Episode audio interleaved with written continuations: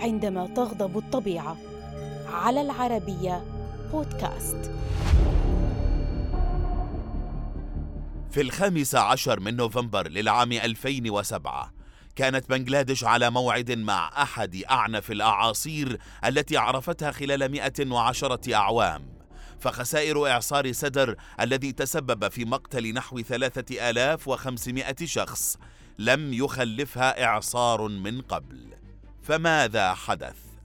في الرابع عشر من نوفمبر تم إصدار إشارات تحذير في ولايتي أوديشا والبنغال الغربية في بنغلاديش فتم تعليق جميع الأنشطة في ميناء مونغلا ومطار شاه أمانات الدولي مع اتخاذ العديد من الإجراءات الاحترازية في اليوم التالي ضرب الإعصار المناطق الساحلية مع رياح سرعتها 260 كيلومترا في الساعة متسببا في حدوث موجات مد وجزر يبلغ ارتفاعها من 15 إلى 20 قدما.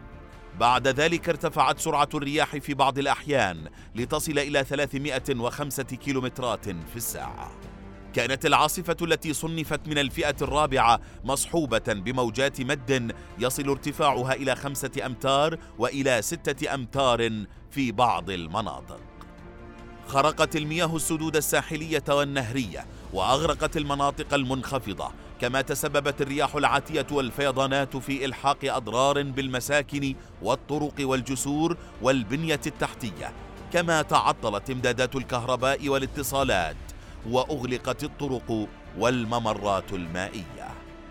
نشرت الحكومة بسرعة مروحيات عسكرية بينما شق عمال الإنقاذ طريقهم إلى المناطق النائية حيث يعتقد أن قرى بأكملها قد سويت بالأرض.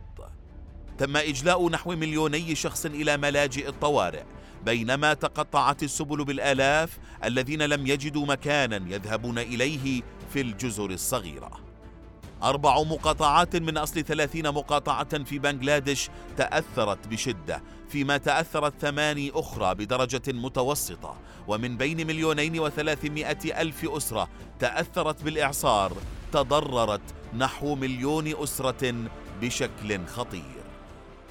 تم تدمير أكثر من 450 ألف منزل ما دفع معظم العائلات لبناء شكل من أشكال المأوى خارج حواجز الإعصار في ظروف قاسية.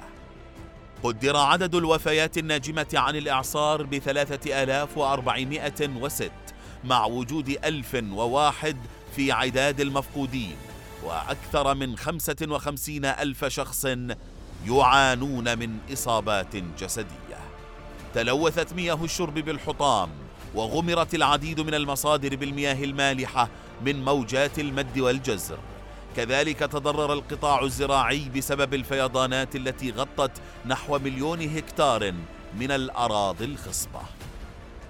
قدرت الأضرار والخسائر بنحو مليار وسبعمائة مليون دولار أمريكي. كان إعصار سدر ثاني كارثة طبيعية تضرب بنغلاديش خلال 12 شهرا في دولة تقع بالكامل تقريبا على دلتا ضخمة تشكلت من التقاء مجموعة أنهار تتغذى باستمرار من ذوبان ثلوج جبال الهيمالايا حيث تعد الكوارث الطبيعية ضيفة مقيمة وليست زائرة عابرة.